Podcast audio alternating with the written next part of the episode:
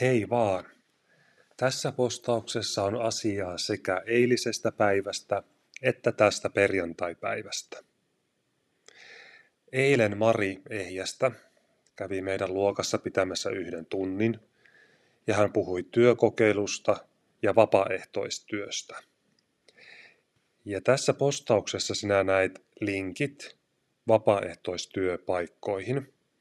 Eli Klikkaamalla linkkiä pääset Punaisen Ristin vapaaehtoistyösivulle, Hope-yhdistyksen sivuille tai sitten Vaasan kaupungin vapaaehtoistyön sivuille. Eli käy katsomassa näitä sivuja ja jos kiinnostut, lue tarkemmin sivut ja vasta siellä esitettyihin kysymyksiin ja jätä omat yhteystiedot. Ja muistathan, että Vapaaehtoistyöstä ei saa palkkaa. Eli siinä on sana vapaaehtoinen, eli sinä teet työtä siksi, että haluat auttaa muita ja muille tulee hyvä mieli siitä, kuten myös sinulle itselle, kun saat auttaa muita. Ja jos olet yli 29-vuotias ja haluat kesätöitä tai työkokeilupaikan, Päivi Ilmonen on henkilö, joka auttaa sinua.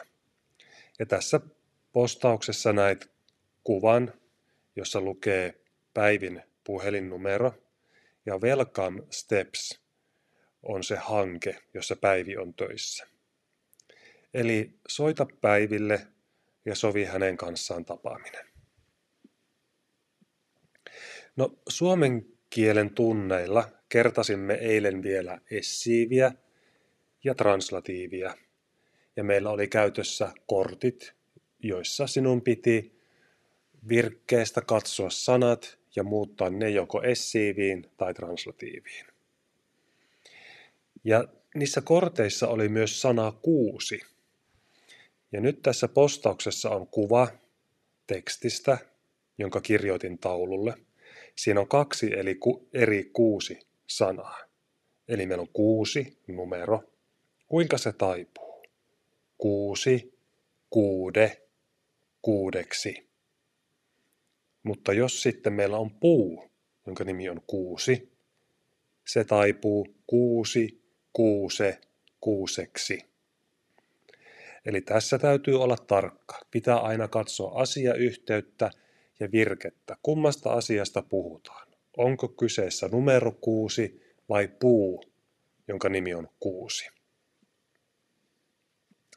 No tänään luimme A- ja B-ryhmän kanssa No niin kaksi kirjan sivulta 233 tekstiä nimeltä Isabellen tarina.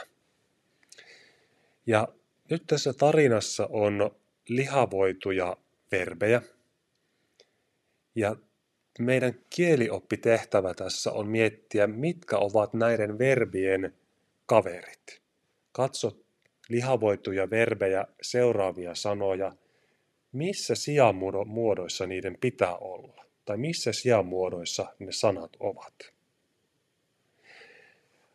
A-ryhmä aloitti Ritvan kanssa jo jonkun verran tätä tehtävää tänään, mutta teemme sitä yhdessä ensi viikolla. Puhumme tekstistä lisää ja myöskin siitä tehtävästä, mutta voit myös kotona katsoa ja miettiä sitä vielä lisää. Ja tänään puhuimme myös vähän ensi perjantaista, jolloin useat opiskelijat viettävät Ramadanin päättymisen juhlaa. Minä voin teille opettajana antaa yhden päivän vapaata oman kulttuurin juhliin, mutta sitä varten sinun pitää täyttää lomahakemus.